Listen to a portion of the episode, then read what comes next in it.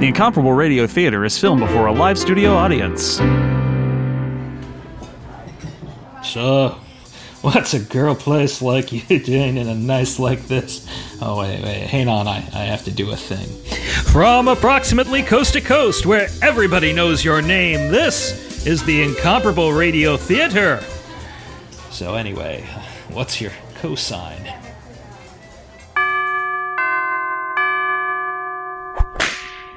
And now, Bushmilch Schmeichels presents Marjorie Carter, Freelance Adventuress. Once a special collections librarian for a major Northeastern university, Marjorie found no four walls nor thousand stacks could contain her boundless curiosity. Now she travels the world in search of treasure, mystery, discovery. Marjorie Carter, archivist by trade, adventurous by nature. When last we left Marjorie, she was wandering the streets of Dublin, searching for her faithful but missing assistant Milo, with the help of his sister Lily. We've been walking all day with no luck. What does the map say? Where are we? Let's see. Bloom Street, Daedalus End. I think we're just going in circles, Marge. Dash it all, Lily. We should be getting ready for the conference, not roaming round the town on a mild goose chase. What could have gotten into him? He's been wanting to come to the Guild of Freelance Adventurers conference for years, and now poof, vanished into thin air. That mad, impetuous boy. When will he learn? When suddenly. Marjorie, look! Milo? Get in the car. Hey, get your hands off me! Lily, come on. Time to go west, young man. Belloc! Is that you? Turn the mirror and step on it. Marjorie! Help! Who was that, and why did they shove Milo into that car? We have to follow them. Excuse me, ladies. I couldn't help but notice you were in a spot of bother. Why, Angus McInnes, as I live and breathe. Here for the Adventurers Conference? Ach, aye, I wouldn't have missed it for the world. Hawkeye? Quick, Angus, we have to follow that car. They've grabbed Milo. Hawkeye? Conference, schmonference, adventure awaits. Let's go, Carter. And now, Chapter 3 What Ulysses is What You Get, or Here Today, Connemara. If only we knew where they were going. Well, we're well out of Dublin now, headed westward. And if that really was Belloc, we know he's not in this for ransom. There's treasure to be had somewhere if I know him. And I do. Look, I think that's them. Aye, lassie, you've a good eye. Let me see if I can activate Milo's decoder communicator watch with mine. But we have to be very quiet. Stop squirming, you. What kind of freelance adventurer are you? Boss, I got one question. Why go to all this trouble? You know where the thing is. Why not just go in and get it? Superstition, my good man. Or folklore, or what you will. I don't dare try to remove the candle of Nuada from its niche, lest. Dash it all, now we're too close. What is that noise? The watch, of course. How can I forget? Marjorie, dear, is that you? Belloc, you let him go. He's done nothing to you. He's done exactly what I needed him to do. Milo, we're coming to save you.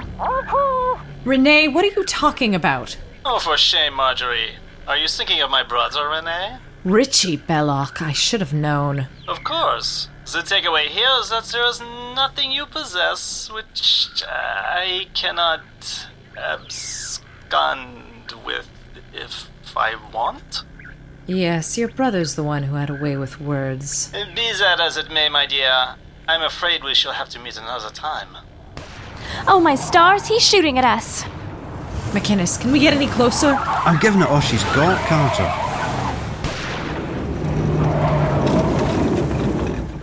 So long, my dear. See you on the other side. Great, now we'll never find Milo. Nice and fast, lassie. I bet Carter here has another trick up her sleeve. Okay. Quite literally, in fact. Your watch? But he shut off the connection. He shut off the communicator, but not the tracking crystal. Now, to send out a ping and see if it's responding. One ping only. Excellent. Now we'll be able to track him once we get that tire fixed. You leave that to me. What if Belloc realizes Milo's watch is still tracking them? Oh, he knows. He's counting on it. He could have smashed the watch or thrown it out a window. No, Lily, he wants us to track him. He just wants a head start. I bet it's a trap. Most certainly. It usually is. Ladies, if you wouldn't mind getting out of the car. Of course. Sorry about that.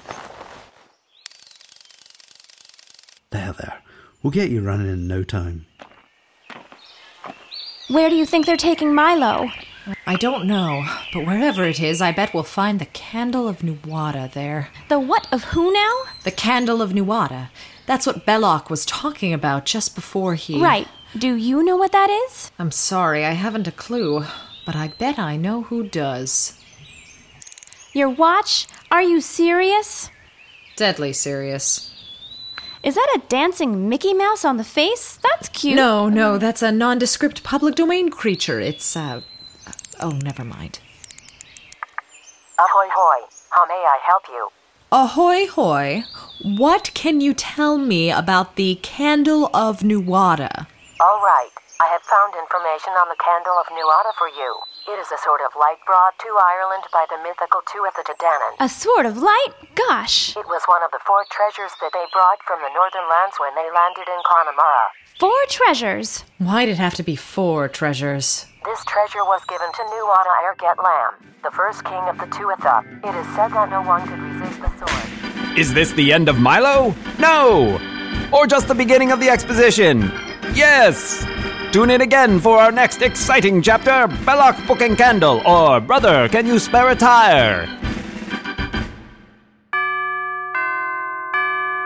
You're listening to the Finley Quality Network, in stereo where available.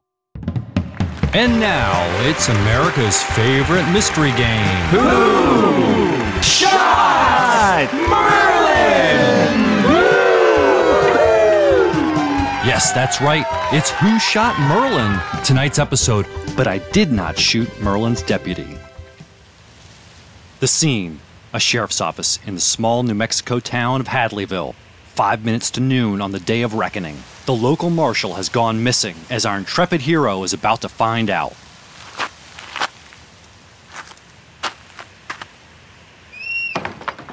Marshal Kane, you, you in here? Hey, what are you doing here? That's all the time we have for this episode. Tune in again next time when we hear Merlin say, I was just going to take him to lunch and then. That's next time on. Who Shot Merlin?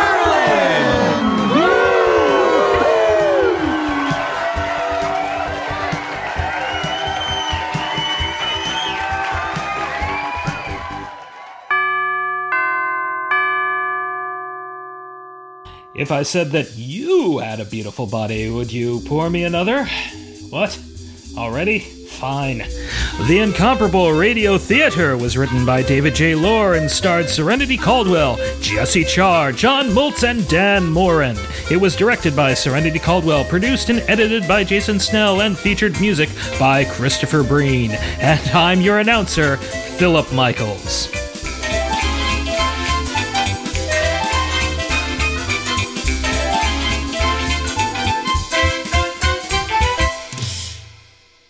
Are they gone yet? What? Please go about your business. There's nothing to see here. Thank you for coming. Good night.